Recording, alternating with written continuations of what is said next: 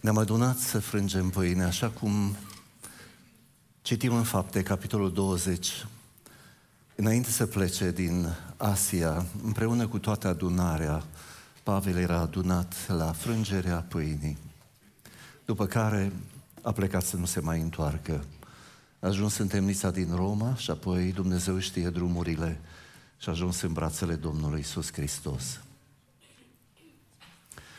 Dar în ziua cinzecimii, când Duhul Sfânt s-a coborât și Petru și-a terminat predica și mulțimea a strigat, fraților, ce să facem? Pocăiți-vă, le-a zis Petru, fiecare din voi să fie botezat în numele Lui Isus Hristos spre iertarea păcatelor voastre, apoi veți primi darul Sfântului Duh. Și în ziua aceea s-au adunat la numărul, s-au adăugat la numărul cenicilor peste 3000 de suflete. Și biserica a început să crească. Dar viața bisericii este așezată pe pilonii pe care îi citim în fapte, capitolul 2, versetul 42. Ei stăruiau în învățătura apostolilor, în legătura frățească, în frângerea pâinii și în rugăciunii. În învățătura apostolilor auzim cuvântul și biserica primară erau nelipsiți de la templu în fiecare zi și acolo în pidvorul lui Solomon auzeau mesajul din gura apostolilor. Dar apoi se întorceau acasă împreună cu prietenilor, cu cei care veniseră din diaspora să celebreze sărbătoarea împreună cu ei, se întorseseră la Domnul Isus Hristos. Și acolo în jurul mesei dezbăteau lucrurile auzite. Și dacă nu frămânți lucrurile auzite, vin păsările cerului și fură sămânța. Și rămâi cu aproape nimic din ce ai auzit. Și de aceea, dragii mei, doar în legătura frățească se întâmplau toate celelalte trei lucruri. Iar când lucrurile se limpezeau, ei frângeau pâinea acasă cu bucurie, luau hrana cu bucurie și curăție de inimă. La frângerea pâinii erau înaintea mielului, înaintea Domnului Isus Hristos, a Domnului Bisericii. Și dacă la frângerea pâinii ne adunăm în jurul lui, El este cel important și așteptările Lui trebuie să împlinite, nu ale noastre. Dar chiar dacă ai luat decizia să zici da Domnului Isus Hristos și să faci ceea ce îți cere, Există, am văzut dimineață, piedici uriașe în noi. Drumul de la minte la inimă de multe ori se parcurge greu, în ani și ani de zile. Și de aceea e nevoie de rugăciuni, nu ca să-L schimbe pe Dumnezeu, ci ca să-ți moaie inima, să-ți pregătească inima, să te încarce cu poverile de pe inima lui Dumnezeu, să ne acordeze la inima lui Dumnezeu. Pe acești patru piloni este așezată viața bisericii. Ei stăruiau în învățătura apostolilor, în legătura frățească, în frângerea pâinii și în rugăciunii. Și spuneam că la frângerea pâinii, pentru că suntem la masa Domnului, contează așteptările Domnului. Iar noi care ne frământăm cu ceea ce ne cere Hristos să facem, după anul de studiu prin care am trecut prin Matei și Deuteronom, ne-am gândit la misiunea bisericii. Și dacă mai țineți minte, imaginea menorei cu cele șapte brațe care reprezintă Evanghelia după Matei, verticala este împăratul, iar orizontala este așteptarea lui sau misiunea pe care ne-a încredințat-o, în momentul în care Domnul Isus a chemat primii ucenici, le-a spus, veniți după mine și vă voi face pescar de oameni. Iar înainte de a se înălța la cer, Domnul Isus Hristos le-a spus, toată puterea mi-a fost dată în cer și pe pământ. De data aceasta vorbește cel înviat din morți. Toată puterea mi-a fost dată în cer și pe pământ, ducându-vă faceți ucenici din toate neamurile, botezându-i în numele Tatălui, al Fiului și al Sfântului Duh și învățându-i să păzească tot ce v-am poruncit. Și iată că eu sunt cu voi în toate zilele, până la sfârșitul viacurilor. Vom frânge pâinea împreună și vom sta în jurul mesei Domnului, în jurul Lui. Întrebarea este, care este porunca care a dat-o bisericii Lui? Faceți ucenici. Nu la întâmplare copiii se nasc în familia noastră și sunt expuși la viața noastră, la învățăturile noastre, mai mult decât orice alt copil de pe stradă. Și acolo, în prezența noastră, ar trebui să se încarce cu Dumnezeul nostru, să se încarce cu veșnicia după care noi tânjim. Dar întrebarea este, cum faci un ucenic? Și două verbe pe care textul le conține, botezându-i și învățându-i. Dragii mei, nu verbele contează, ci ceea ce urmează după ele, botezându-i în numele Tatălui, al Fiului și a Sfântului Duh. Și numele Tatălui, al Fiului și a Sfântului Duh stă, dragii mei, pentru ceea ce Tatăl, Fiul și Sfântul Duh ne-a descoperit despre sine pe paginile Scripturii. Cu alte cuvinte, baptistierul este Scriptura. Și această botezare este un proces de o viață. Noi începem lucrul acesta printr-un ritual. Dar ritualul doar începe, este un început de drum și botezarea, cufundarea noastră în realitatea pe care Dumnezeu a descoperit-o despre sine ar trebui să continue până închidem ochii, după care totul să se lumineze, dragii mei, în prezența lui Dumnezeu la ceva mult mai frumos. Dar observați al doilea verb, nu se oprește la învățații, la informații, pentru că informația e una, trăirea este alta. Și de aceea spune, învățându-i să păzească tot ce v-am poruncit. Și până când trăirea noastră nu se aliniază la gândirea noastră, până atunci, dragii mei, toată informația pe care am adunat-o nu va face altceva decât să ne condamne. Plecând de la aceste adevăruri, biserica noastră, biserica din Iris, și-a formulat bătălia pastoral misionară și pe mine m-ați auzit repetând-o de nenumărate ori. Nici nu trebuie să o mai spun. Dacă vreți să o recitați în cor, stau și vă ascult. Dar pentru că repetiția este mama învățării, dați-mi voie să o citim împreună. Prin puterea lui Hristos să fim și să facem ucenici asemenea lui prin puterea lui Hristos. Toată puterea mi-a fost dată în cer și pe pământ. Și observați, Hristos nu ne lasă singuri. Iată, eu sunt cu voi, dar cine ești tu, Doamne? Cel ce are toată puterea în cer și pe pământ. Și când ești împreună cu Domnul Isus Hristos și manifestarea puterii este acolo, dragii mei, poate schimba pe oricine și pe cel mai mare înrăit îl poate transforma într-un fiu al lui Dumnezeu. Și asta este minunea extraordinară a lucrării Duhului Sfânt. Prin puterea lui Hristos să fim să facem ucenici asemenea lui. Sporind, și citiți corect cuvântul, nu am spune că nu l-am corectat, sporind în și contribuind la, da? sporind în cunoașterea lui Hristos și contribuind la cunoașterea lui și apoi încurajându-ne la ascultare de El. Încurajându-ne la ascultare de El. Observați, avem o poruncă și avem un instrument. Și instrumentul este să-L descoperim pe El, pentru că viața veșnică este aceasta, să te cunoască pe tine singurul Dumnezeu adevărat și pe Iisus Hristos pe care L-ai trimis tu. Și având înaintea noastră această așteptare a Domnului Iisus Hristos, acum că ne așezăm la masa Lui, am spus că la cina Domnului vom călători prin principiile implicării în misiunea împărăției. Duminica trecută, de cină, în ianuarie, probabil era prima sau a doua zi din ianuarie, am înșirat principiile și începând cu luna aceasta vom încerca să le detaliem. Dar dați-mi voie să citesc mai întâi textul. Matei, capitolul 9, versetele 35 la 38. Iisus străbătea toate cetățile și satele, propovăduind Evanghelia Împărăției, da? învățând pe norod în sinagogi și propovăduind Evanghelia Împărăției și vindecând orice fel de boală și orice fel de neputință care era în norod. El, practic, propovăduia, învăța și vindeca. Și prin puterea lui vindecătoare, el vine și etala într-un fel divinitatea lui înaintea contemporanilor săi, în nădejdea că într-o bună zi se vor întoarce la el. Învățând pe norod în sinagogi, propovăduind Evanghelia Împărăției și vindecând orice fel de boală și orice fel de neputință care era în norod. Și pentru că mulțimile se adunau în jurul lui, când a văzut Iisus gloatele, i s-a făcut milă de ele, pentru că erau necăjite și risipite ca niște oi care n-au păstor. Dar el călătorea cu cei pe care îi chemase după sine și s-a întors pe ucenicii lui și le-a zis, Mare este secerișul, puțin sunt lucrătorii. Rugați dar pe Domnul secerișului să scoate lucrători la secerișul lui. Și aici avem primul principiu lângă care vreau să stăm în această seară. Dragii mei, secerișul este al lui, nu al meu, nu al tău, nu al bisericii din Iris, nu al creștinismului, dragii mei, din secolul nostru.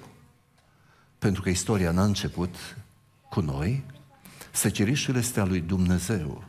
Imaginați-vă miliardele de oameni care au trăit pe planeta aceasta. Toți au fost creați după chipul și asemănarea lui Dumnezeu și asta ne dă o valoare, o valoare derivată din faptul că suntem legați, creați după chipul și asemănarea lui. Indiferent cine ești, bărbat sau femeie, sărac sau bogat, o pincă sau vlădică, indiferent cine ești, fiind creat după chipul lui Dumnezeu, ai o imensă valoare. Și când Domnul Isus a văzut gloatele, i s-a făcut milă de ele, pentru că erau buimăcite într-un fel de învățăturile vremilor respective, cum suntem și noi astăzi. Și Domnul Isus a zis, mare secerișul, puțin sunt lucrătorii, rugați dar pe Domnul secerișului să scoate lucrători la secerișul lui. Primul principiu al implicării în misiunea împărăției.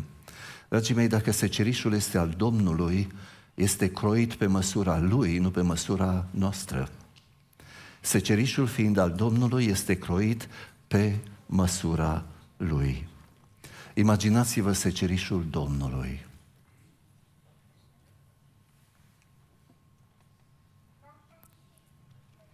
Cine suntem noi, cei biserica noastră, când ne comparăm cu așteptările și pretențiile lui Dumnezeu, cu planurile lui, cu dorințele lui. Dar atunci când ne adunăm la cina Domnului, ar trebui să ne încărcăm cu poverile de pe inima lui, cu poverile de pe inima lui. Dar despre ce să fie vorba? Dați-mi voie să mă întorc înapoi în cartea Genesa. Avem 50 de capitole și trei ingrediente majore două capitole de creație, nouă capitole de cădere și multe capitole de răscumpărare și pe urmă lucrurile merg până în Apocalipsa. Practic este o istorie a răscumpărării prefațată cu creație, cădere.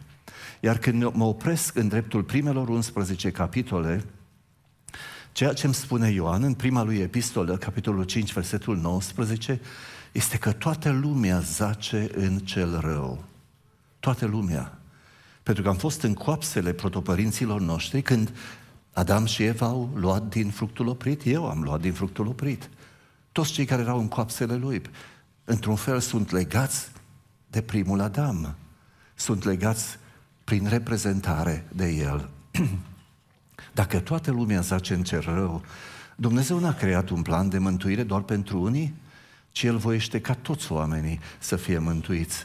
De aceea răscumpărarea, dragii mei, sau secerișul lui Dumnezeu trebuie să vizeze lumea întreagă.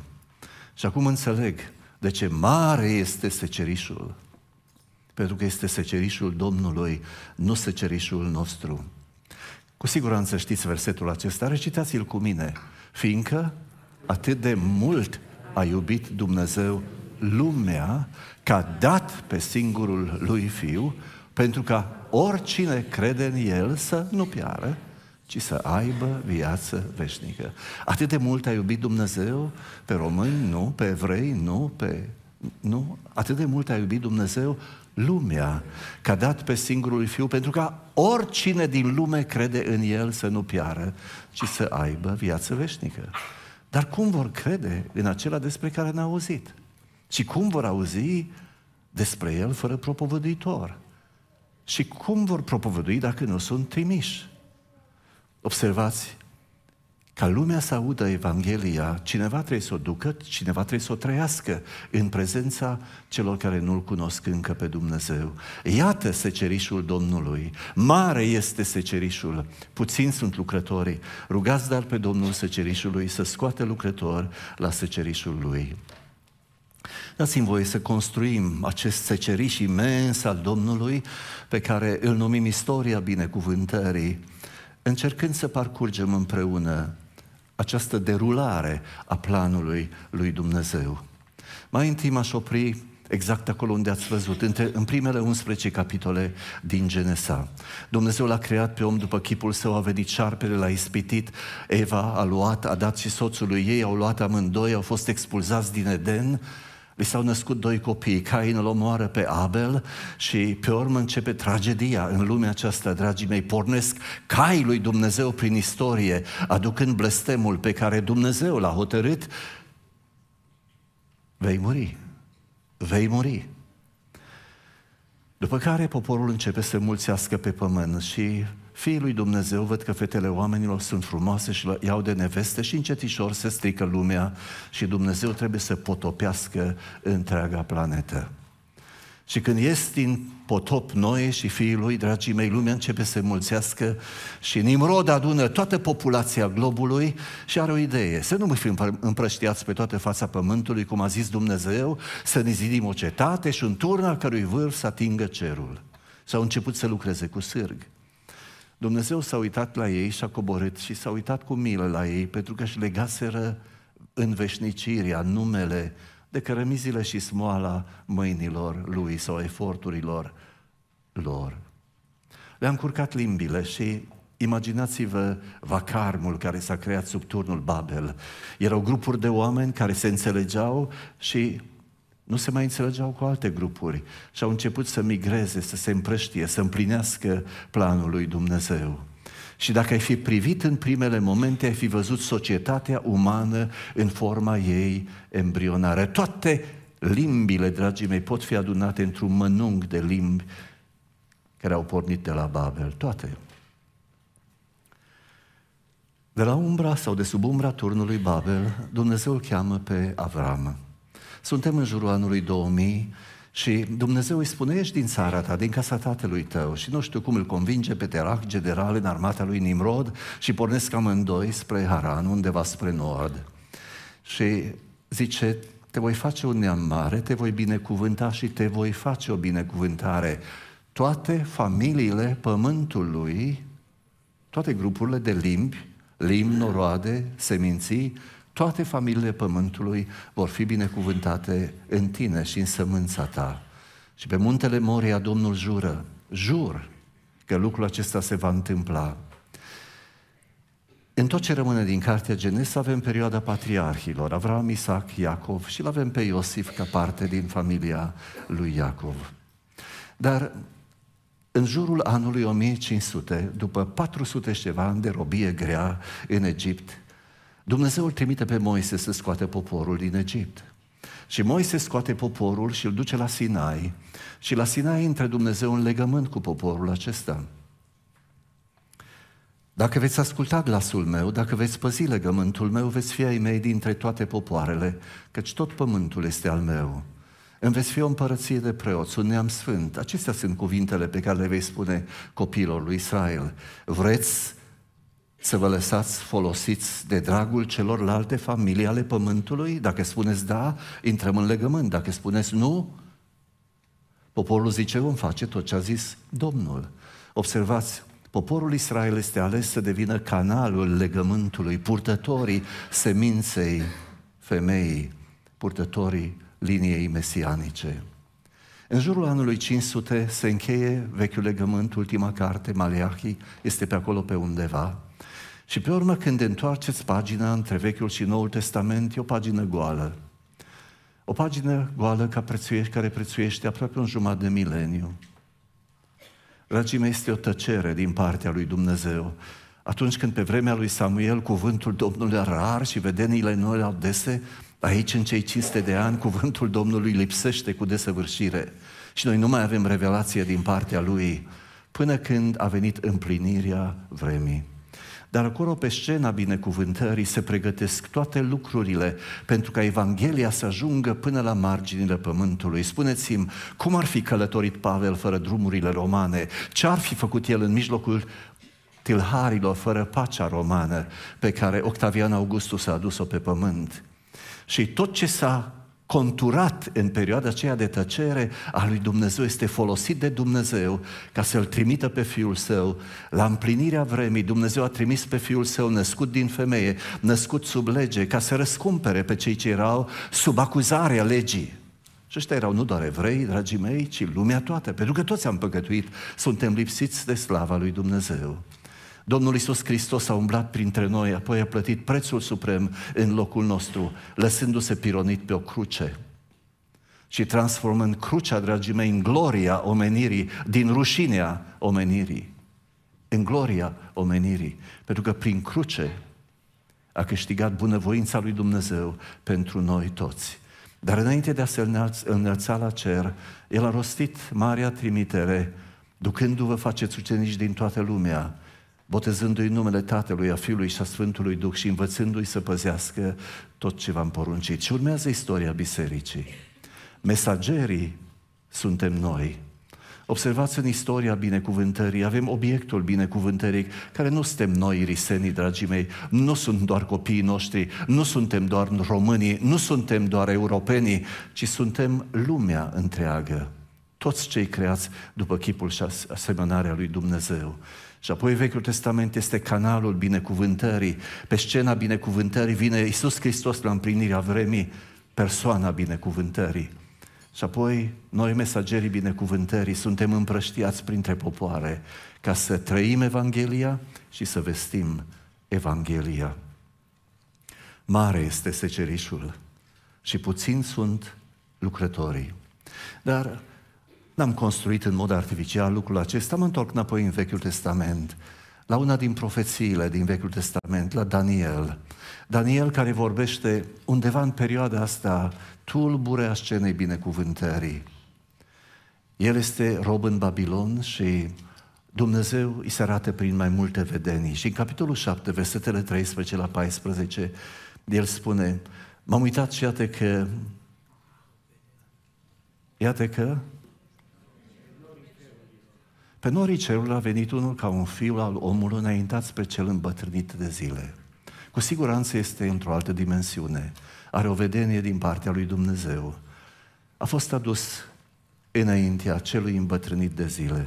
Și versetul 14 spune, I s-a dat stăpânire, slavă, putere împărătească. Dar de ce? Pentru ca să-i slujească toate popoarele, neamurile și oamenii de toate limbile. Observați ce a pornit Dumnezeu în Genesa. N-a uitat până în Daniel, ci noi suntem în fața așteptării lui Dumnezeu, a dorinței lui Dumnezeu. Dragii mei, El nu dorește moartea păcătosului, ci să se întoarcă de la căile lui rele, ca să trăiască. Și de aceea secerișul lui Dumnezeu e mai mult decât văd ochii mei, este lumea toate. Stăpânirea lui este o stăpânire veșnică, nu va trece nici de cum și împărăția lui nu va avea sfârșit. Dar dați-mi voie să fug din Vechiul în Noul Testament, să mă opresc în faptele apostolilor. În ziua cinzecimii, de unde am plecat, spune că la Ierusalim erau adunați iudei și oameni cucernici din toate familiile pământului. Foarte mare parte o hiperbolă într toate familiile pământului. Erau 14 neamuri adunate la Ierusalim și când încep să vezi de unde au venit, îți dai seama că erau semiți, hamiți și afetiți. Cu alte cuvinte, pe toți fiii lui Noe îi vedem aici. Cu alte cuvinte, realmente Dumnezeu a adunat la ziua aceea cinzecimii toată lumea prin reprezentanții ei, semiți, hamiți și iafetiți. Și Petru își termină predica și începe mântuirea lor, dragii mei. Dar înainte de aceea, Dumnezeu le dă un mandat. Fapte, capitolul 1, versetul 8. Și voi veți primi o putere când se va pogori Duhul Sfânt și îmi veți fi martori. Și uitați, vă rog, ordinea în care Dumnezeu rezolvă lucrurile. E foarte complicat să mântuiești pe cineva de la celălalt capăt al pământului, dar Dumnezeu ți-a pus copii în brațe, I-ai alăptat și îi crești și îi trimis la școală. Și Dumnezeu, dragii mei, ți-a pus vecin în jur. Și întotdeauna lucrarea începe din imediatul nostru. Nu poți fi neglijent cu cei din jurul tău ca să mântuiești pe cineva de nu știu unde. Și de aceea textul spune, înviți fi martori în Ierusalim, în toată Iudeea, în Samaria și până la marginile pământului. Ceva se întâmplă în dimineața aceea, dragii mei.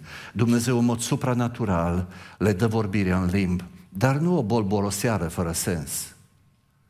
Pentru că mulțimile au spus, auzim lucrurile minunate ale lui Dumnezeu în limbile în care ne-am născut. Și Pavel întreabă, este vreo limbă fără înțeles, fără cuvinte înțelese? Dacă vrei să câștigi pe cineva, vorbește-i pe înțelesul lui. M-am uitat prin Vechiul Testament și M-a rămas surprins că Dumnezeu n-a trimis niciodată pe îngerii lui cu traducători. Nu știu cum au trebuit să vorbească în limba lui Avram, în limba celor la care Dumnezeu erau, era trimis. Și Pavel spune, Acest fenomen nu poate fi negat. Nu poate fi negat. Dar de ce face Dumnezeu lucrul acesta? Ca să spune unor oameni simpli că cel care te trimite te echipează. Și, dragii mei, până atunci, dacă îl vroiai pe Dumnezeu, trebuia să vii la Ierusalim. Așa îl găsim pe etiopianul venit la Ierusalim, se închine înaintea Domnului, Ștefan îl ajunge, îl botează și pleacă plin de bucurie acasă. Plin de bucurie. Și nu de mult, evreii au repatriat din Etiopia o mulțime de descendenți, probabil, a lui. Dar de acum încolo lucrurile se schimbă. Eu trebuie să fiu interesat de secerișul Domnului și să fac tot ce îmi stă în putere ca Evanghelia, vestea bună, prin exemplul meu și apoi prin ceea ce Dumnezeu mi-a pus în mâini, să ajungă în cercul tot mai larg și Dumnezeu să le ducă până la marginile pământului. Unii dintre noi au făcut-o simplu, plecând în misiune. Și, dragii mei, lucrarea misionară este ancorată în acest adevăr, în această trimitere a lui Dumnezeu. Dar de ce? Pentru că atât de mult a iubit Dumnezeu lumea, încât a dat pe singurul lui Fiu ca oricine crede în El să nu piară, ci să aibă viața veșnică. Aveți harta înaintea voastră și aveți Ierusalimul și vedeți ce s-a întâmplat după ziua de Rusalii. Au început să se împrăștie, se duc acasă cei care auziseră lucrurile minunate ale lui Dumnezeu și strigaseră fraților, ce să facem? S-au întors la Hristos și au început să sporovăiască Evanghelia. Și Evanghelia a început să se împrăștie, dragii mei, în lumea toată. În lumea toată. Ce minune! Ce minune! Dar ca să vedeți că Dumnezeu rămâne în planurile Lui și secerișul Lui va fi întotdeauna toată lumea, dați-mi voie să alerg până la sfârșitul Scripturii. În Apocalipsa, capitolul 5, versetele 8 la 10. Când a luat mielul cartea, cele patru făpturi vii și cei 24 de bătrâni s-au aruncat la pământ înaintea mielului și fiecare avea o alăută în mână și potire de aur pline cu tămâie, care sunt rugăciunile sfinților.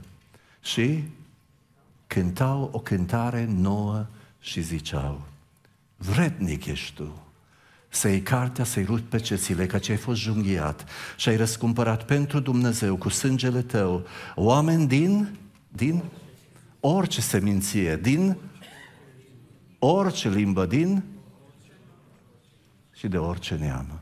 Cu alte cuvinte, am început în Genesa, suntem în Apocalipsa și planurile au rămas neschimbate.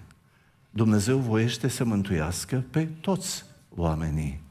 Și de aceea, dragii mei, dacă ție nu-ți pasă, nu ești a Lui. Pentru că doar în jug alături de Hristos dovedești credința ta în El.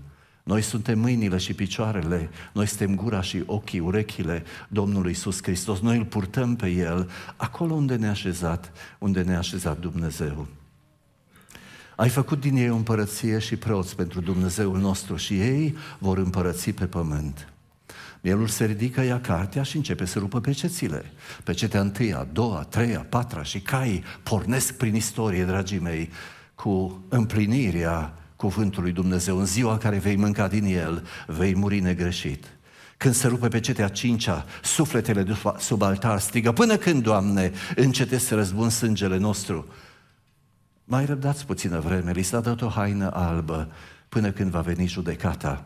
Dar când a rupt mielul pe cetea a șasea, împărații pământului s-au îngrozit, pentru că au văzut pe mielul venind și au strigat munților, cădeți peste noi și ascundeți-ne de fața mielului și de mânia lui. Cine poate sta în picioare?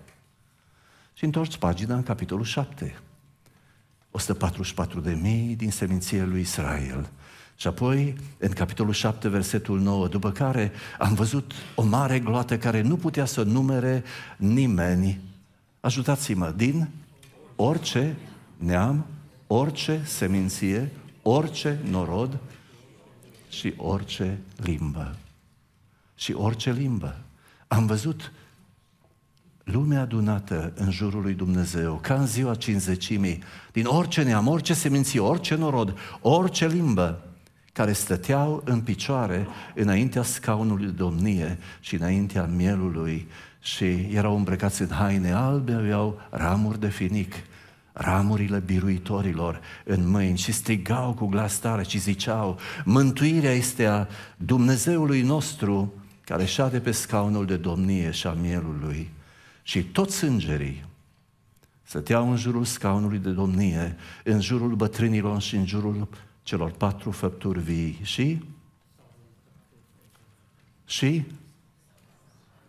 S-a aruncat cu fețele la pământ înaintea scaunului de domnie și înaintea mielului și ziceau, și ziceau, amin, a Dumnezeului nostru să fie lauda, slava, mulțumirea, cinstea, puterea și tăria în vecii vecilor. Amin. Dragii mei, planurile Lui Dumnezeu se vor împlini cu tine sau fără tine. Dumnezeu va aduna în jurul tronului său oameni din orice neam, din orice seminție, din orice norod și de orice limbă. Oricine crede în El, nici tu nu ești exclus. Să nu piară, ci să aibă viață veșnică. Mare este secerișul, puțin sunt lucrătorii. Secerișul este al Domnului și este croit pe măsura Lui. Și El ne invită, dragii mei, să ne încărcăm cu povara de pe inima Lui, să gândim gândurile Lui, să avem în noi gândul acela care este și în Hristos Iisus, care a venit pentru o lume întreagă să plătească prețul păcatelor noastre pe calvar. Secerișul Domnului. Nici nu încape pe ecran, pentru că e croit pe măsura Lui. Dar undeva într-un colț suntem noi, irisul. Biserica noastră, tu și cu mine. Suntem ca praful pe o cumpănă, dragii mei, aproape ne băgați în seamă în imensul acesta seceriș al Domnului. Dar unul din pericole este să limităm totul la noi, ca și cum dincolo de zidurile acestea și de întâlnirile noastre n-ar mai exista nimic. Cum ar fi să începem să gândim și să ne bucurăm de ceea ce nu putem atinge cu mâna, dar am putea atinge cu genunchii, dragii mei, și cu rugăciunile noastre. Cu genunchii și cu rugăciunile noastre. În fapte, capitolul 1, versetul 8, ni se spune un principiu după care trebuie să gândim și să acționăm. Veți primi o putere când se va pogorâ Duhul Sfânt și veți fi martori din Ierusalim. Începe acolo unde ești. Și până când ai terminat secerișul, nu te gândi la mai mult, începe acolo unde ești. Ierusalim, toată Iudeea, Samaria și până la marginile pământului. Și până la marginile pământului. Dragii mei, familii bolnave fac biserici bolnave. Și de aceea secerișul trebuie să înceapă în Ierusalimul meu, în familia mea. Dacă nu poți face nimic pentru ei, pleacă-ți genunchi în fiecare zi rostește numele lor înaintea Domnului, cheamă sângele lui Hristos peste fiecare dintre ei. Cum ar fi să plec fără copii și nepoții mei înaintea Domnului?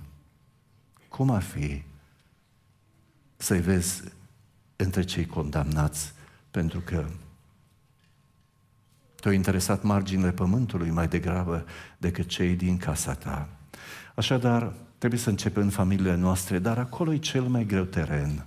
Știți de ce? Pentru că toți suntem falimentari, și eu și cu tine. Indiferent ce am făcut, tot n-am făcut cât trebuia. Și când mă gândesc câte ar mai fi putut face și n-am făcut, pentru că eram plecat, ocupat, eram... Indiferent cât necărcată mi agenda, ei mi-au fost dați mie, în primul rând, ca să mă rog pentru ei să-i aduc înaintea Domnului, apoi ceilalți. Cine nu-i credincios în lucrurile mici, spuneți dumneavoastră, nu va fi nici în cele mari. Nici în cele mari. Dar atunci când nu poți vorbi cu cei din familia ta, cum ar fi să primești sfatul pe care Domnul Iisus îl dă în predicate pe munte? Tot așa să lumineze și lumina voastră înaintea oamenilor, ca ei văzând faptele voastre bune, să slăvească pe Tatăl vostru care este în ceruri. Dragii mei, vine momentul în care nu pot vorbi cu copiii mei, dar pot vorbi cu Dumnezeu despre copiii mei. îi pot aduce înaintea Domnului și mare putere are rugăciunea celui neprienit, spune Scriptura. Și dorința lui Dumnezeu este mântuirea copiilor noștri, indiferent cât de înstrăinați de Dumnezeu ar fi astăzi. În faptele apostolilor, ei stăruiau în învățătura apostolilor, în legătura frățească, în frângerea pâinii și în rugăciuni. Dar m-aș opri în dreptul rugăciunii, dragii mei, pentru că atunci când trebuie să ajungi unde nu poți ajunge, rugăciunea poate alerga înaintea ta, nu așa? Și de aceea am putea să ne rugăm. Întrebarea este pentru ce? Vă pun o întrebare. Până în clasa 12, spuneți-mi cine petrece cel mai mult timp cu copiii voștri? Zilnic. Profesorii, școala, directorul, da? Dacă i-am dat la liceul creștin și mulțumesc lui Dumnezeu că avem unul în Cluj, dacă liceul creștin și-ar împlini menirea, spuneți-mi, n-ar fi un extraordinar ajutor pentru familiile noastre? Cele mai mari probleme le avem astăzi cu copiii noștri, cu adolescenții noștri, cu tinerii noștri, pentru că îi mănâncă lumea, dragii mei. Le-am pus telefoanele în mână de când și-au deschis ochii și le împlinim toate mofturile. Am venit din Australia plângând într-un an. Știți de ce? Pe ori unde am umblat, în orice oraș am fost, am auzit aceeași poveste. Am venit pentru copiii noștri și am pierdut. Am plecat în America să le dăm o viață bună și colindăm lumea, dragii mei, nădăjduind că le facem o viață mai bună. Cei care trăiesc în sărăcie și necas și trebuie să muncească de mici au mai mari șanse să vină la Dumnezeu decât cei crescuți în puf alături de noi.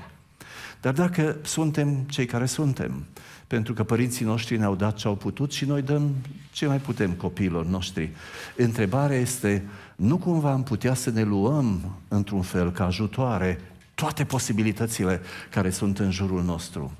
Spuneam că avem un liceu creștin în Cluj și copiii noștri petrec ceasuri în șir cu alții, nu cu noi. Noi sculăm, le facem repede mâncare, ne urcăm în mașină și cărăm pe la școli și la tot felul de programe. Și îi vedem seara când pică de somn. Și ne întrebăm, cine i-au influențat? Cine a pus în ei sămânța veșniciei? Dumnezeu a pus-o în inima lor, dar cine udă? Cine face să crească lucrurile acestea? Nu e așa că sunt adevărate aceste lucruri? Aș vrea să iau liceul creștin, doar ca și exemplu, pentru că voi înșira alte câteva lucrări misionare care sunt în mijlocul nostru, în secerișul acesta al Domnului.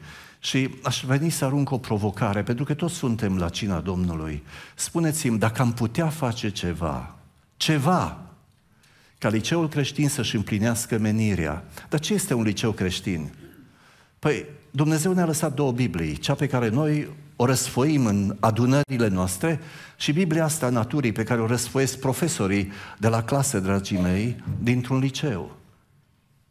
Însușirile lui nevăzute, puterea lui veșnică, dumnezeirea lui se văd lămurit când te uiți cu băgare de seamă la lucrurile făcute de el, așa că nu se pot dezvinovăți. Un profesor creștin este unul care în tabla sau în fereastra materiei lui îl vede pe Dumnezeu și îl poate arăta copiilor. Altfel este doar un profesor, poate fi eminent, dar filozofia de lume și despre viață îl împiedică să-L vadă pe Dumnezeu în fereastra materiei Lui. Spuneți-mi, ce am putea face pentru ca în liceul creștin, din clasa 1 până în clasa 12 ceasuri în șir sunt sub influența cadrelor didactice a directorului de acolo. Stăruiau în învățătura apostolilor, în legătura frățească, în frângerea pâinii și în, și în rugăciune. Poate că primele trei, noi nu suntem cate didactice să mergem să predăm, dar cine ne oprește să adunăm în jurul liceului creștin un grup de oameni care se roage în mod specific? Zic, cel puțin pentru șase luni sau pentru un an, în mod specific, pentru problemele de acolo. Avem copii acolo, avem părinți. Este cineva în biserica noastră care să înceapă să roage și să adune un grup de rugăciune în această problemă? Noi am vrea să rezolvăm lucrurile, dragii mei, administrativ. Să schimbăm pe unul, să schimbăm pe altul. Uităm de lupta spirituală care este în spatele a tot ce vedem noi. Ați auzit predica de dimineață? Capitolul 4, 5, 6, 7 din Samuel. Ei au avut impresia că Benezer, locul potrivit, le va da victoria. Chivotul îl va căra pe Dumnezeu, acolo unde îi doresc. Dragii mei, până nu s-au pocăit și n-au recunoscut realitatea spirituală, până atunci au trecut 20 de ani peste ei și au suferit mult. Dar Dumnezeu n-a ajuns la inima lor altfel. Și de aceea cred că bătălia este pe plan spiritual, nu pe plan administrativ, dragii mei. Pe plan administrativ schimb un lucru cu altul. Poate că e mai bun, poate că e mai rău, nu știi. Dar când vii înaintea lui Dumnezeu și începi să te rogi în mod specific, munții încep să cadă și Dumnezeu începe să biruie. Întrebarea mea, și acum e foarte serioasă, este cineva în audiența care este în fața mea, pe inima căruia să-i pună Dumnezeu această povară, să adune un grup de rugăciune în jurul acestei probleme. Copiii din clasa 1 până în clasa 12 sunt acolo sub influența școlii, colegi, profesori, director, sistemul în care trăim.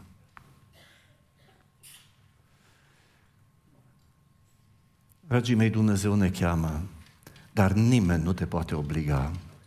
Dacă Dumnezeu pune pe inima cuiva, vorbiți cu mine. M-aș bucura să fac eu lucrul acesta. Am prea îmbătrânit, cu toate că noi am pornit liceu creștin și mâinile mi spline pentru puținul care mi-a mai rămas. Dar sunt aici oameni care suferă și plâng pentru ceea ce se întâmplă acolo. Dar dați-mi voie să iau doar ca model liceu creștin. Același lucru ar trebui să se întâmple în jurul fiecărei lucrări misionare și a fiecărei lucrări din biserica noastră.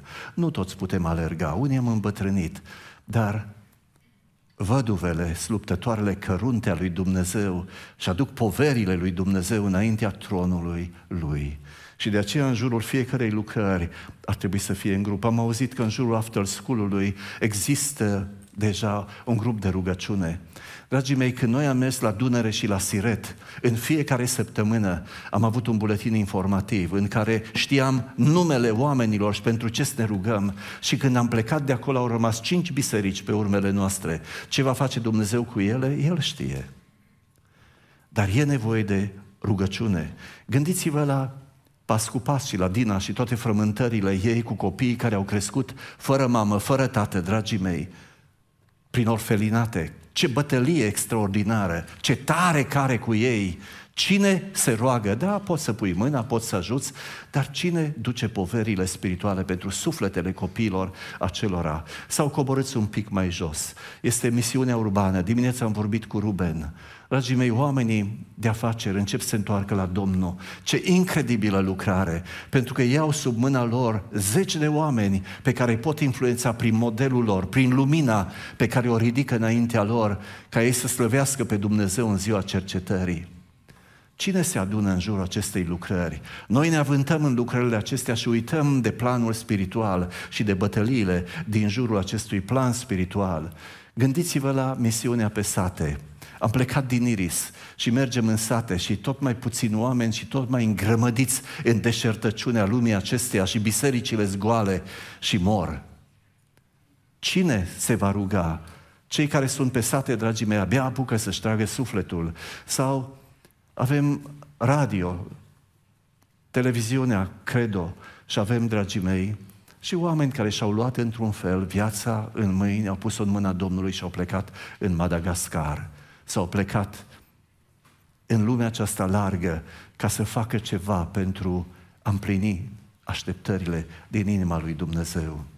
Dar dacă am luat modelul liceului creștin și am pune mâinile în rugăciune în jurul fiecarei lucrări, spuneți-mi cum ar arăta biserica după vreme. Cei care se roagă rămân împreună, luptă împreună, pentru că stau în prezența lui Dumnezeu împreună. Este o poruncă din partea lui Dumnezeu. În 1 Timotei, capitolul 2, primele șase versete. Vă îndemn dar că înainte de toate să faceți rugăciuni, cereri, mijlociri, mulțumiri pentru toți oamenii, pentru împărați, pentru cei înăl, toți cei înălțați în dregătorii, ca să putem duce o viață pașnică și liniștită, cu toată evlavia și cu toată cinstea, căci lucrul acesta este bun și bine primit de Dumnezeu Mântuitorul nostru. Ajutați-mă, vă rog, care voiește ca și primarul și președintele și parlamentul, dragii mei. Avem impresia că noi rezolvăm la alegeri lucrurile? Hai să fim serioși. Noi putem vota ce vrem. Dumnezeu rânduiește stăpânile după cum ne trăim noi viața.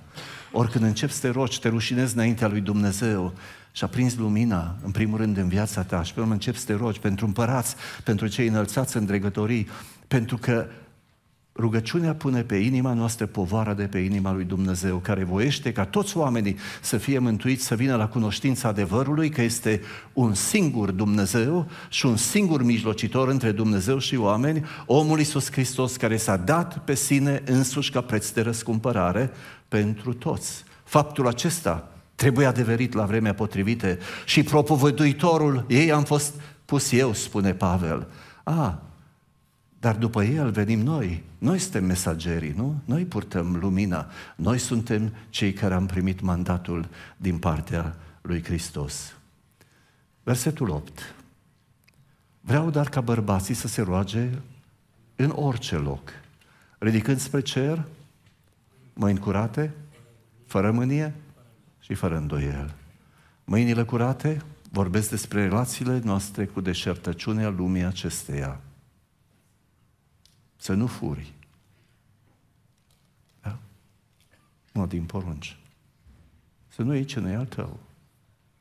Mâini curate. Mânia are de-a face cu relațiile dintre noi, dar îndoiala cu felul în care călcăm pe urmele Domnului nostru Isus Hristos. Ori El ne-a chemat în jug alături de sine ca să mântuiască cât mai mult, să smulgă cât mai mulți, dragii mei, din noroiul acestei lumi Vreau de asemenea ca femeile se roage îmbrăcate în, cu, în chip cuvincios, cu rușine și sfială și textul spune câteva lucruri, fără, fără, fără. Și întotdeauna când ai un astfel de text și ai un ci, un contrast, trebuie să alegi între una și alta, cei cu fapte bune, da? cum se cuvine femeilor care spun că sunt evlavioase care duc evlavia și cinstea lor și o oferă lui Dumnezeu, ca Dumnezeu să mântuiască pe cât mai mulți în jurul lor.